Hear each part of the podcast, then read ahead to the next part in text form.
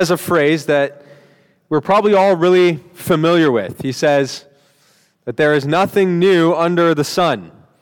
And what Solomon is saying in that is that really there is, there is nothing new when it comes to the happenings of the world.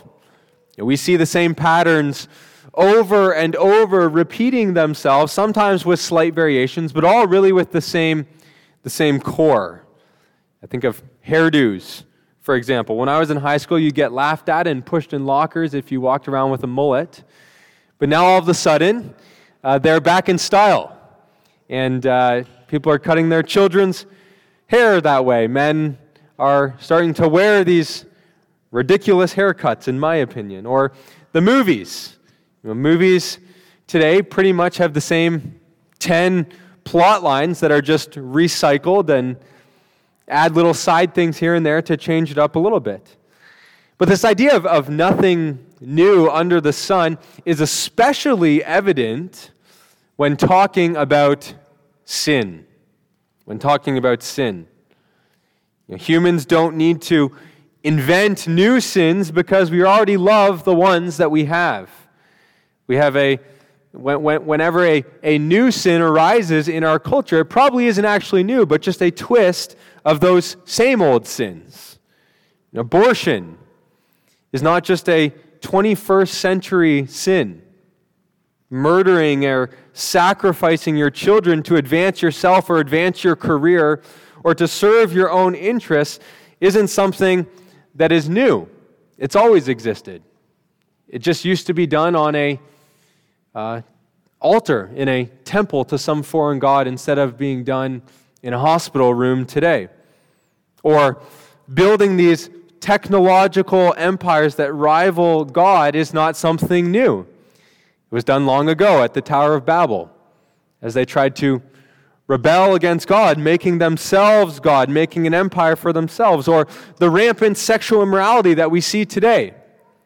If you look at Greek cultures or Roman cultures in the ancient world, or as far back as Sodom and Gomorrah, we see that sexual perversion has really been the sin of many cultures from the very beginning.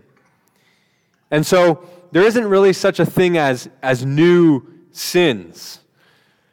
But even though there is you know, nothing new under the sun, there are times when certain sins are going to become more prevalent in our culture. I mean, take the Dark Ages uh, as an example. In the Dark Ages, materialism wasn't really a, a sin that many people struggled with because there wasn't really a lot of materials to love and to worship. But in our culture today, we've, we've built these va- this vast uh, empire of materials and goods, and materialism is live and well, uh, even in the church today. And so the, the culture and the generation that we live in is going to influence the sins that we are going to struggle with. And in this morning's passage, that's what we're going to be looking at. We're going to be looking at three sins that defined the generation of people that Jesus was preaching to. And remember, this is the same generation that Christ is later going to call a wicked and a adulterous generation. And though it's easy for us to read this passage and point fingers at them and examine their sins, I think that if we're, if we're honest with ourselves, we need to admit that, that the same ugly sins that Jesus is going to rebuke here are actually the same ugly sins of our culture today.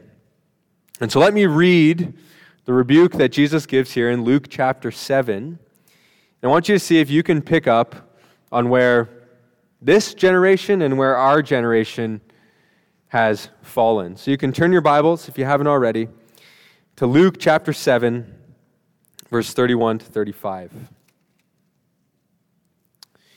And hear God's inerrant, authoritative, inspired word.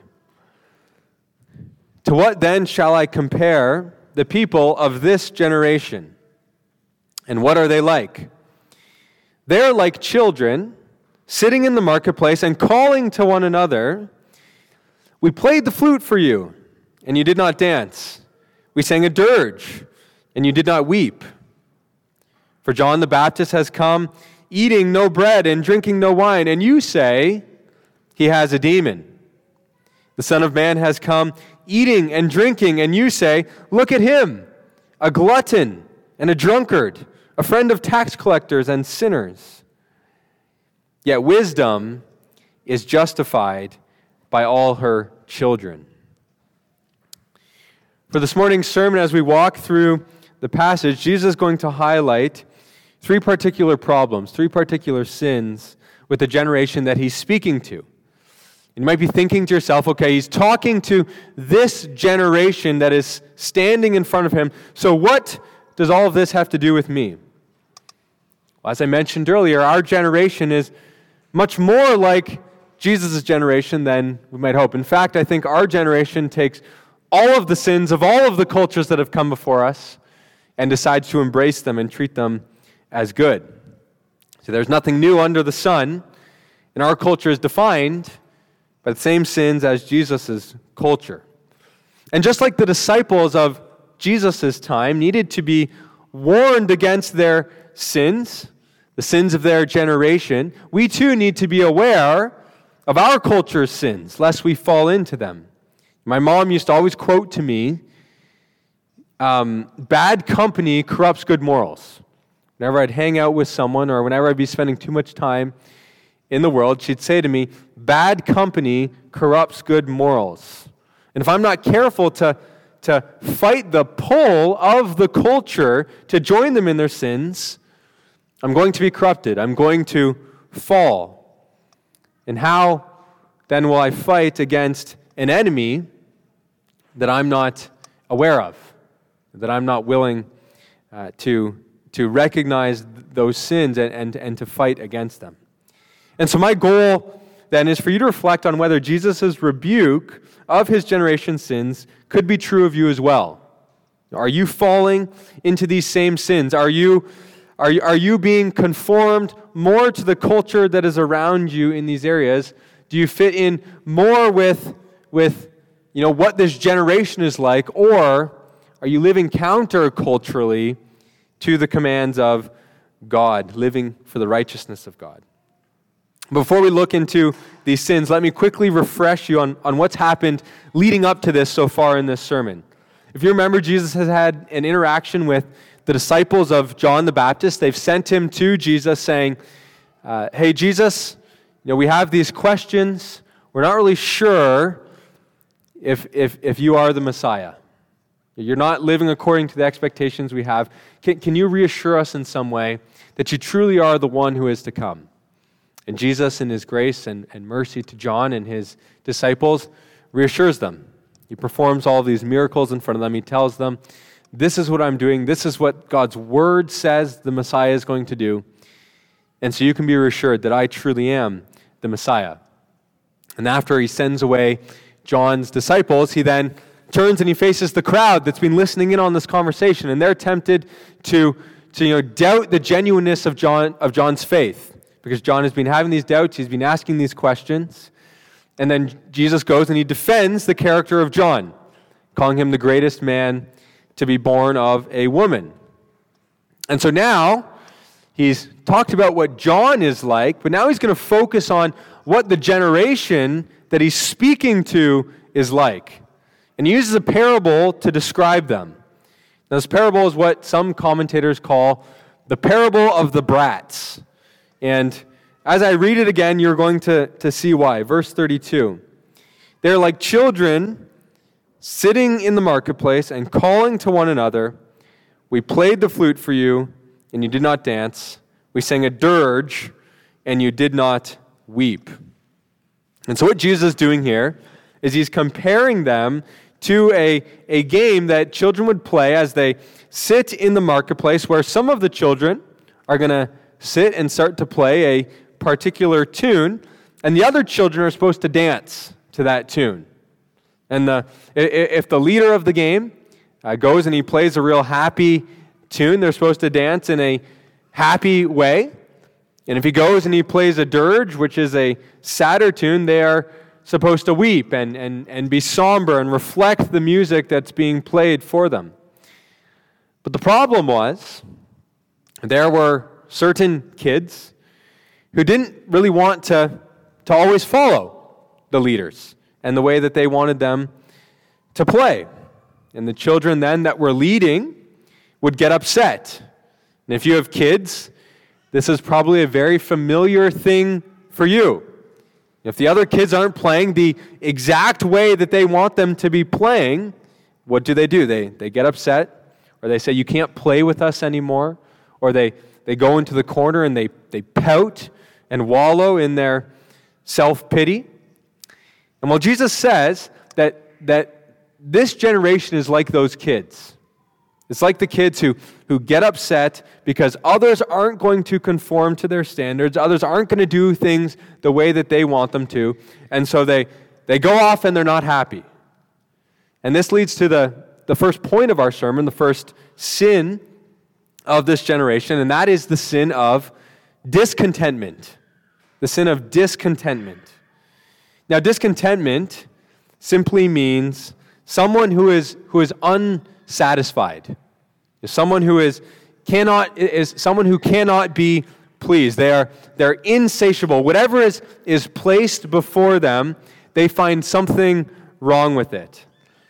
And how discontentment bears itself out in our lives is through things like grumbling, or through complaining, or through uh, irritability, or, or a, a miserableness that, that comes over us.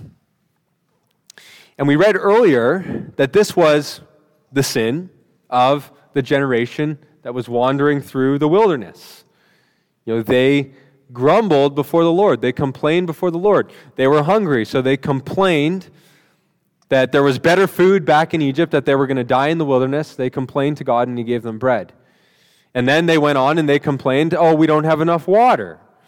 And so God hears their grumbling and their complaining, and God gives them water. And now, as they're about to enter into this land that they willingly admit is, is full of, is flowing with milk and honey, once again, they complain to God and say it's too difficult of a task.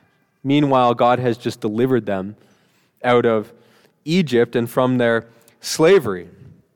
And, and Jesus essentially is saying, Your generation, it hasn't changed. You are just like the grumbling, discontented complainers that came before you. If things aren't the exact way that you want them to be, you reject it. And specifically, in reference to the ministry of Jesus and of John. Look at verse 33 and 34. For John the Baptist has come eating no bread and drinking no wine. And you say, He has a demon. The Son of Man has come, eating and drinking. And you say, Look at him, a glutton and a drunkard, a friend of tax collectors and sinners. You see, essentially what, what Jesus is saying there is, is that his, his generation wasn't pleased with either him or John, even though their ministries were and their lifestyles were completely different from one another. You know, John was an ascetic. He was out in the wilderness. He was eating locusts and he was eating honey. He didn't eat bread. He didn't drink wine. He lived in isolation out in the wilderness by himself. He preached a, a hard message of repentance and judgment. But the, the, the, the generation still found ways to have problems with John. They said that he's, he's possessed by a demon. But then you think, okay, well, what about someone on the opposite side of the spectrum? And you have Jesus. You know, Jesus spent his time eating and drinking and, and spending time in the cities amongst the people, not out in the wilderness, and, and, and would preach a message of grace and forgiveness. But again, they had problems with that as well and they called him a drunkard and a, a glutton. You see, they, they weren't happy, they weren't content, they weren't satisfied with either John or Jesus because neither of them were willing to, to play to the tune that they were playing. They wanted them to be like they were, but they weren't. And so they whined and they complained and they opposed and they slandered, and eventually they had both of them killed.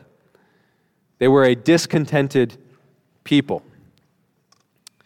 Now, looking at our own generation, is that not also one of the chief sins of our culture, of our generation? A discontent heart, grumblers when we do not get our way, complainers when others won't conform in the ways that we want them to conform. You know, no matter what, what happens, we're never really pleased or satisfied with what is before us. You know, all you have to do is go on Facebook or go on Twitter or even just go on a, a local news page and you'll see that this is true. We are a discontented people. We, we love to complain. We love to grumble over how things aren't going our way. We, we love to just find ways to pick apart even the, the good things if they aren't exactly the way that we want them to be. And it's especially true, I think, of how the world sees the true church of Jesus Christ, just like in Jesus' generation. You know, they rejected John the Baptist and Jesus, and the world, apart from the supernatural work of the Holy Spirit, is always going to reject the church. You know, the world is always going to be looking to find problems and will never be satisfied with the church unless the church is, is willing to fully compromise on certain things. That's one reason why it's, it's really sad to see churches compromising on, on things in an attempt to try and win more people to Christ.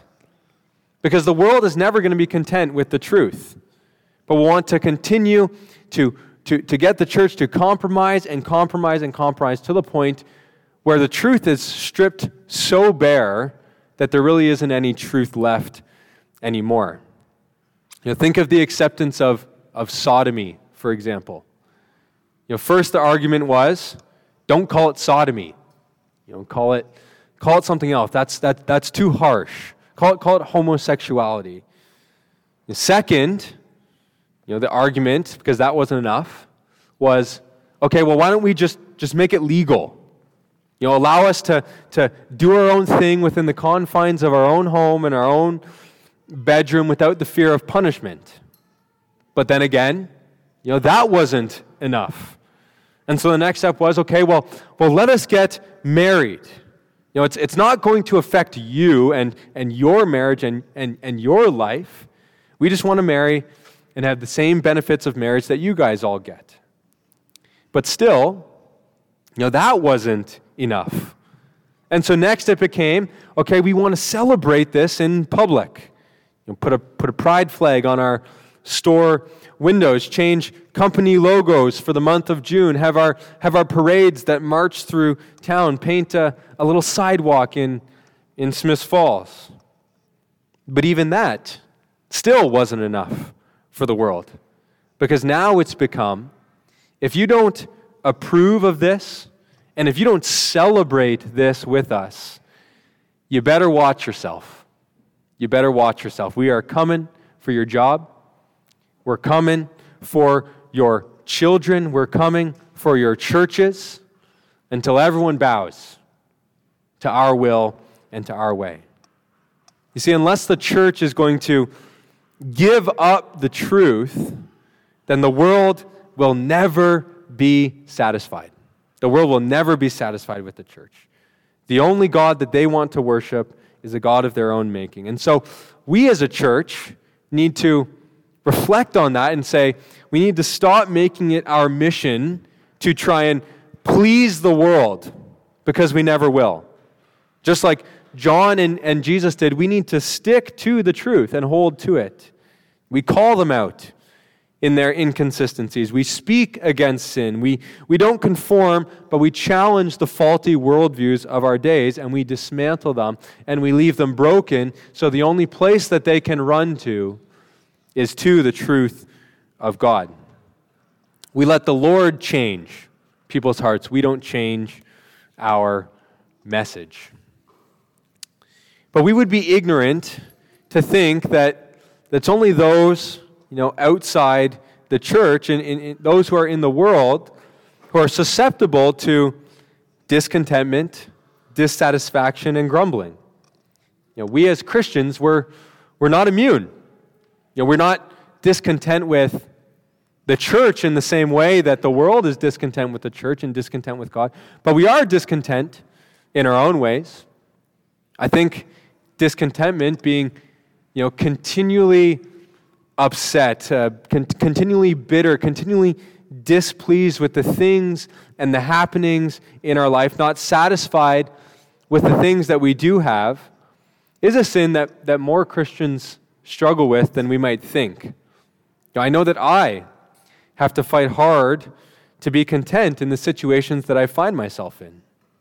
You're not grumbling and complaining about the government all the time, not complaining about my, my children when they're not obeying or when they're not listening to me or when they're being difficult, not complaining and grumbling about my, my spouse when she isn't doing things perfectly. Not that that ever happens with Hannah, but you know, not, not complaining about our church. You know, our church isn't maybe the exact way that we want it to be. It doesn't have the exact people that we want. The, the music isn't what we want. The preaching isn't what we want. There's not enough people. There's not enough ministries. Not, not complaining and grumbling about those things. Not, com- not complaining and grumbling in generally, in, in general about the, the circumstances that the Lord has put us in in our lives.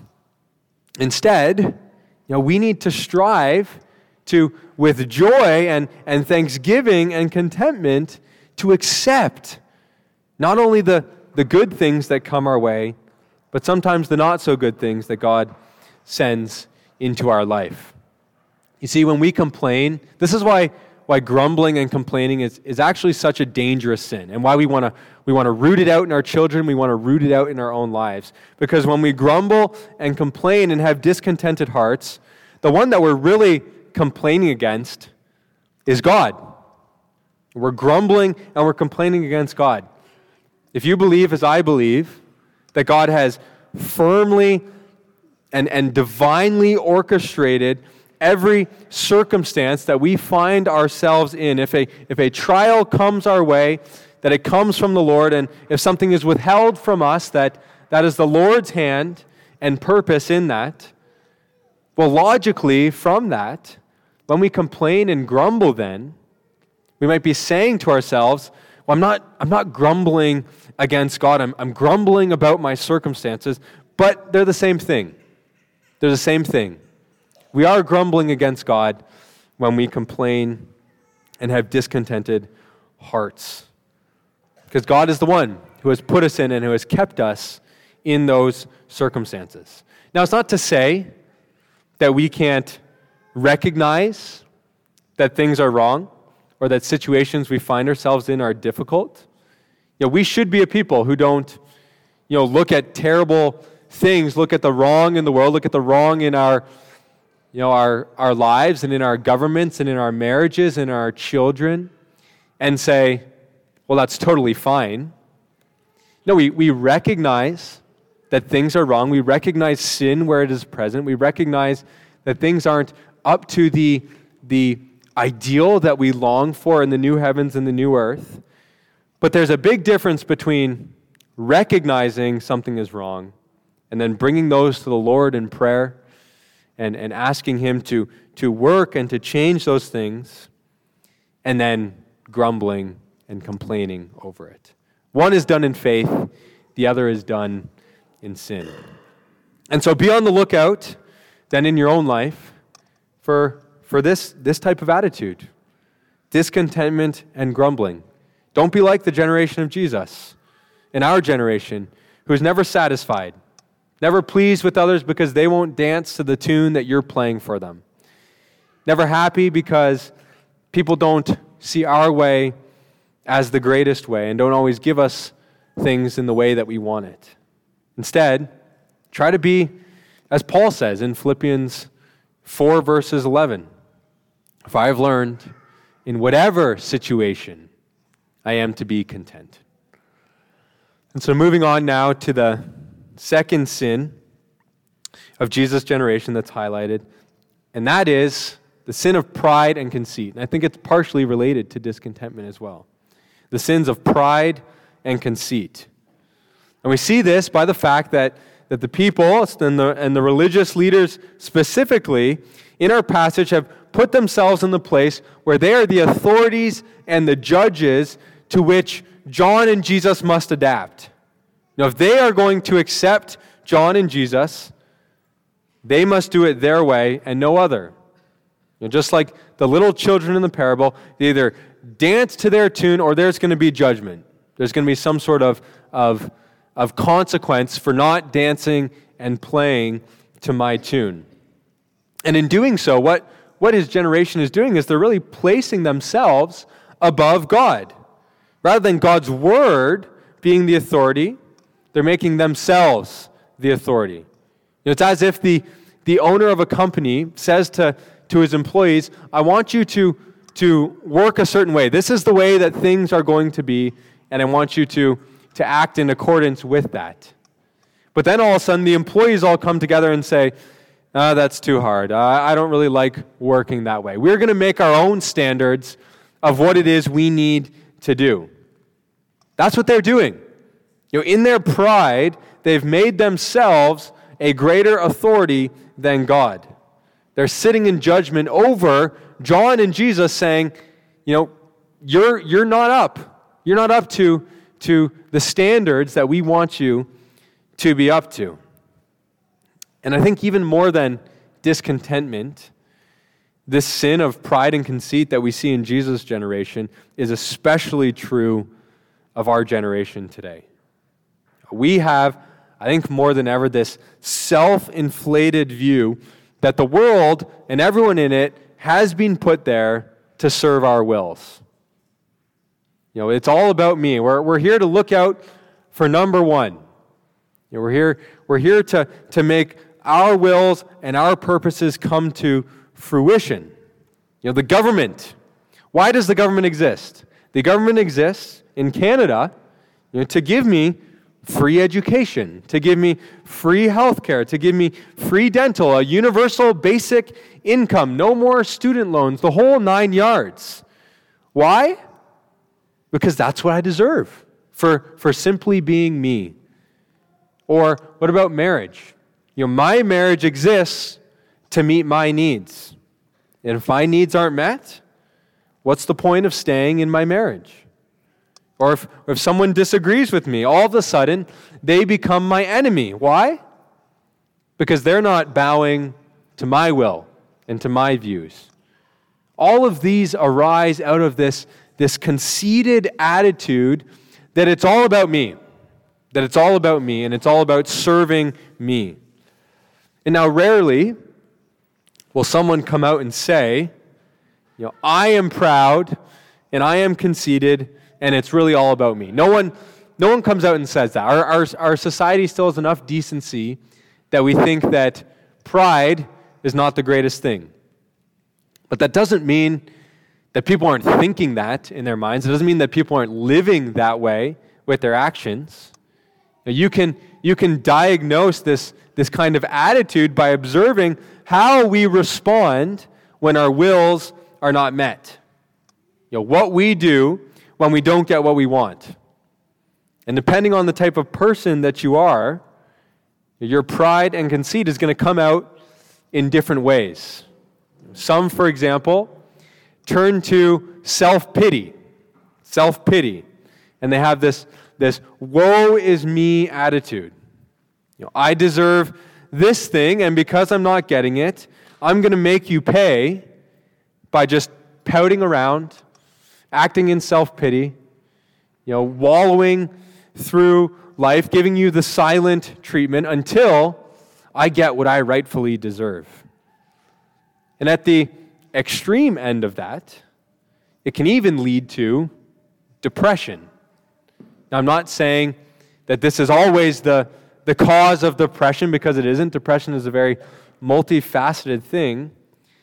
But I do think that it sometimes can be the case, and more often than we think, that if you're struggling with depression, you might really be struggling with pride.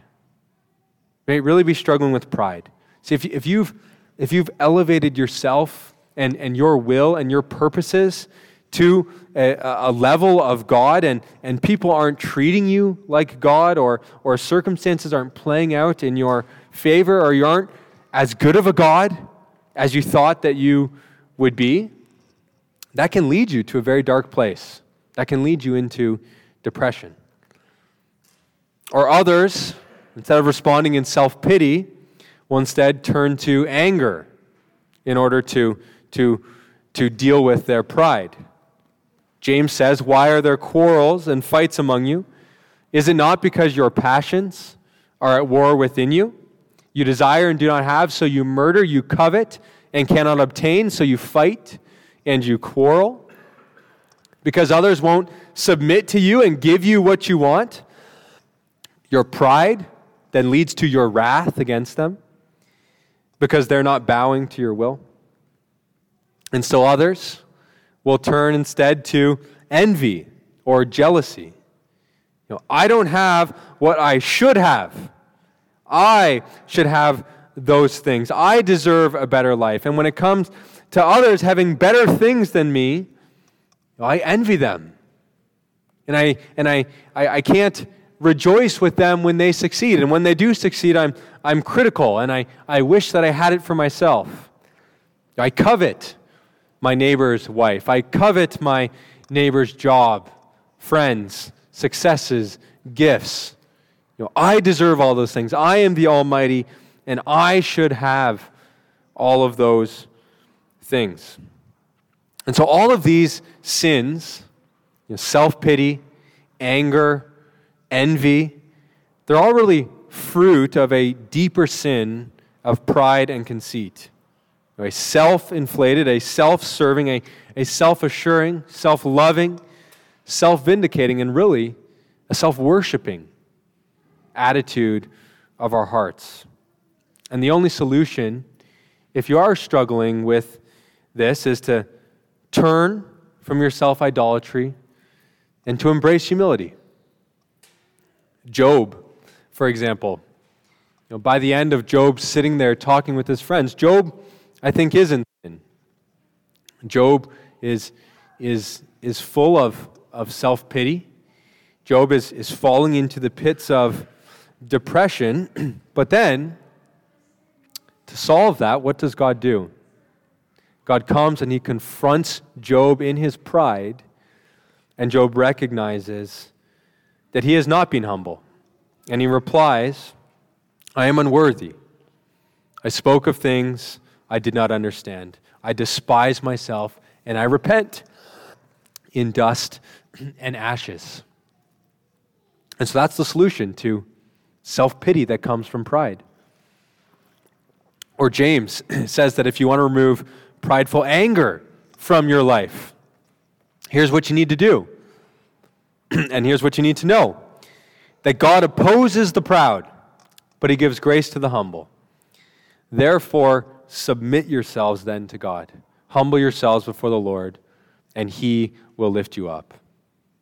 You see, our pride might not be as overt as the people in Jesus' time, but it's still alive and well in our culture. It just manifests itself in all of these other ways. And so evaluate your mindset this morning. How do you view yourself? Are you like the people of Jesus' generation? The people of our generation who say, you got to play my way? My way is the best way, or else there's no or else there's going to be consequences? Or do you see yourself for what you are? A sinful, incomplete, bad excuse for a God, a failure, but also a child of God who is here to submit to the will of God and not your own will. And so we've looked at the sin of discontentment, never being satisfied. We've looked at the sin of pride and conceit manifesting itself in various ways. Now, moving on to the final point of the sermon, and the last sin highlighted here, and that's the sin of foolishness. It's the sin of foolishness. Let me read again, verse 33 to 35. For John the Baptist has come, eating no bread and drinking no wine, and you say he has a demon. The Son of Man has come, eating and drinking, and you say, Look at him, a glutton and a drunkard, a friend of tax collectors and sinners. Yet wisdom is justified by all her children. I think more than anything, these verses highlight the other foolishness of the generation of Jesus. And by foolishness, I mean a, a blindness to the wisdom of God and an inability to evaluate and judge properly. Jesus' generation had two of the greatest men, two of the greatest preachers proclaiming the truth of God standing before them, and instead of seeing their wisdom, seeing the hand of God clearly upon them, they mock them. I mean, how much more off can you be with that? They, they literally thought that John was demon possessed and that Jesus was a drunkard and a glutton. And they were supposed to be the religious leaders of the day. And yet they couldn't see their very own Messiah when he was standing right in front of them. They were blind fools more than anything else. And not only did they not accept John and Jesus, but they go even further and they scoff at them. They go from, from being simply fools to being scoffers. And if in, in, in the book of Proverbs, we see this, this progression that takes place in, in, in steps of, of foolishness. First, you have the simple, and the simple do not embrace the wisdom of God. And then you move from being simple to being a fool when you start to walk contrary to the wisdom of God. But then you have the most foolish of them all, and that is the scoffer who mocks the wisdom of God. And that is what Jesus' generation has become. They're scoffing and they're mocking Jesus, and they would scoff and they would mock Jesus even as he hung there upon the cross. And in their foolishness, little did they know that they were rejecting the mercy and the kindness of God through Jesus Christ.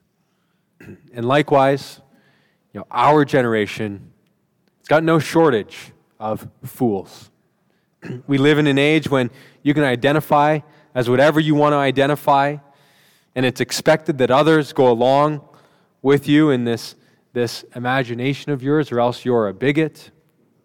Or in hospitals, you know, in hospitals, at one end of the hospital, you can have nurses and doctors working tirelessly to, to save the life of a 24 week old premature baby.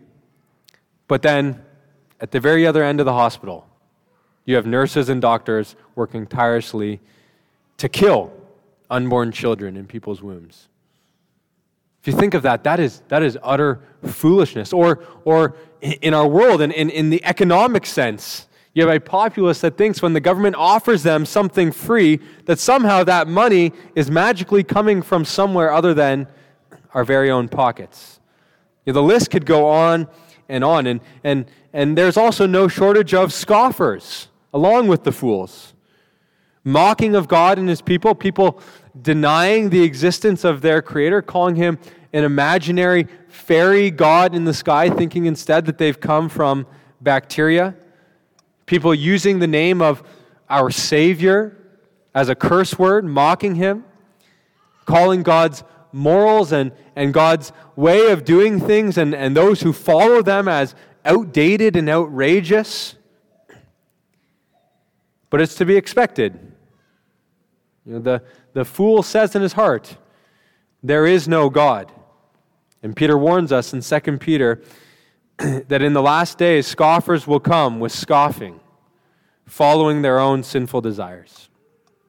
And so it doesn't surprise me, it shouldn't surprise you, that a generation that has abandoned God has also abandoned any trace of wisdom and has become fools and scoffers. Now, is foolishness simply a temptation for the God hater? Or can a Christian be a fool? Can a Christian be a fool? Yes, a Christian can be a fool. Paul says to the Galatian church, O foolish Galatians, who has bewitched you? Or the author of Hebrews rebukes the believers that he's writing to, saying, About this we have much to say and it's hard to explain. Since you have become dull of hearing, for though by this time you ought to be teachers, you need someone to teach you again the basic principles and oracles of God. You need milk, not solid food. See, Christians can be fools too. And we become fools by not listening to and obeying the Word of God and instruction from the Word of God. Proverbs 1, verse 7 Fools despise wisdom and instruction. Proverbs 12, verse 15 The way of the fool is right in his own eyes, but a wise man is he who listens to counsel. Proverbs 28, verse 26 He who trusts in his own heart is a fool, but he who walks wisely will be delivered. You see, we become fools, just like the fools of our generation, when we trust in our own understanding instead of trusting in the wisdom of God. And Christians can be that too. You know, biblical illiteracy is probably at the highest that it has ever been in a culture since, I would say, the time of the Reformation. We don't know our Bibles, and it's, it's produced a generation of foolish Christians. Now, is that you? Are you someone who, who doesn't know the Word of God? Do you, seek, do you seek answers in the Word for the decisions that you need to make, or do you walk according to the wisdom of the world? What place does the Bible have in your life when it comes to forming your view on things? Is the Bible just this periphery thing that you, know, you get to every once in a while when you feel guilty because you haven't read it? Or do you live in the Word of God, seeking the wisdom of God? It's just the fool who rejects the wisdom of God. It's the fool who rejects reading and studying his Bible. And for parents, you know, if you want to raise children who are, who are going to be able to withstand the foolishness of this generation, then you especially have the responsibility to be teaching your children the Word of God. And so there you have it the sins of Jesus' generation for which he rebukes them discontentment, pride, and foolishness. And as we've seen, it's not only the sins of Jesus' generation, it's the sins of our generation. And it's the sins that if we're not careful to fight against, to, to turn away from, that we ourselves will be drawn into them as well. And so, how then do we prevent ourselves from receiving this same rebuke that Jesus gives his people? Well, we need to do actively what the Bible tells us to do, and that is to examine ourselves. To examine ourselves. Go home today, think through these sins that we've talked about, and see if they ring true of who you are. And if they do, confess. Confess that you have failed. Confess that you have sinned and rebelled against God. Repent of your sinful ways and ask God then to come and change your heart. Ask Him to, to, to take this discontented attitude where you're always upset, always pouting about everything that happens in your life, and ask Him instead to give you a, a heart that is thankful for all of the blessings that you've given Him. And if, if pride is that sin that you're struggling with, ask God to humble you. Ask God to change your heart that you don't strive after your will and your purposes anymore, but you strive after God's will. Your purpose in life is not anymore about making your will done, but His will be done. And if that sin is foolishness, well, then run to the Word of God.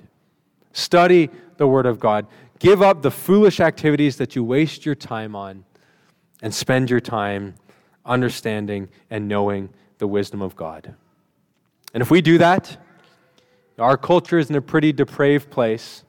But if the church stands on the truth of the Word of God, if the church is fighting against the sins that the culture is trying to pound upon us, I would not be surprised if our culture starts to change and reject its discontentment, and reject its pride, and reject its foolishness. So let me pray. Dear Lord, we thank you for this word this morning, which serves as a rebuke of the generation that Jesus is preaching to, but also, if we are honest with ourselves, serves as a rebuke of us. Lord, I admit that I do not live with a heart that is content in every situation that I find myself in. Lord, I admit that I grumble and I complain. And that though I think I might be grumbling at my circumstances, I am grumbling against you. And that is serious. And I repent of that, Lord. And I ask that you would give me a thankfulness, a joy, a contentment, Lord, in knowing that I have see, received all that I all that I could ever want and more. And Lord, you are a good and gracious God who has placed me in every circumstance I find myself in. And I also repent, Lord, that I have been a prideful man, that I have sought to advance my own will, Lord, in my family, with my children, with my, my wife. And Lord, that I have responded in pity and I've responded in anger and in envy. And I pray, Lord, that you would humble me, that you would help me to see, Lord, that it is not about me, but it's about you and about your glory. And the true joy, true satisfaction comes when I pursue those things. And Lord, I also admit that there are times when I am a fool. Lord, when I forsake the wisdom of God. Lord, when I go through my day not thinking on the truth of God's word, when I pursue useless endeavors that have no eternal impact instead of pursuing the wisdom of God in your word. And I pray, Lord, that you would change my heart, put in all of us, Lord, a desire for the word of God. And we pray, Lord, that you would change us, save us from our sins, and that you would save our culture from their sins and lead them unto you. We pray this in Jesus' name. Amen.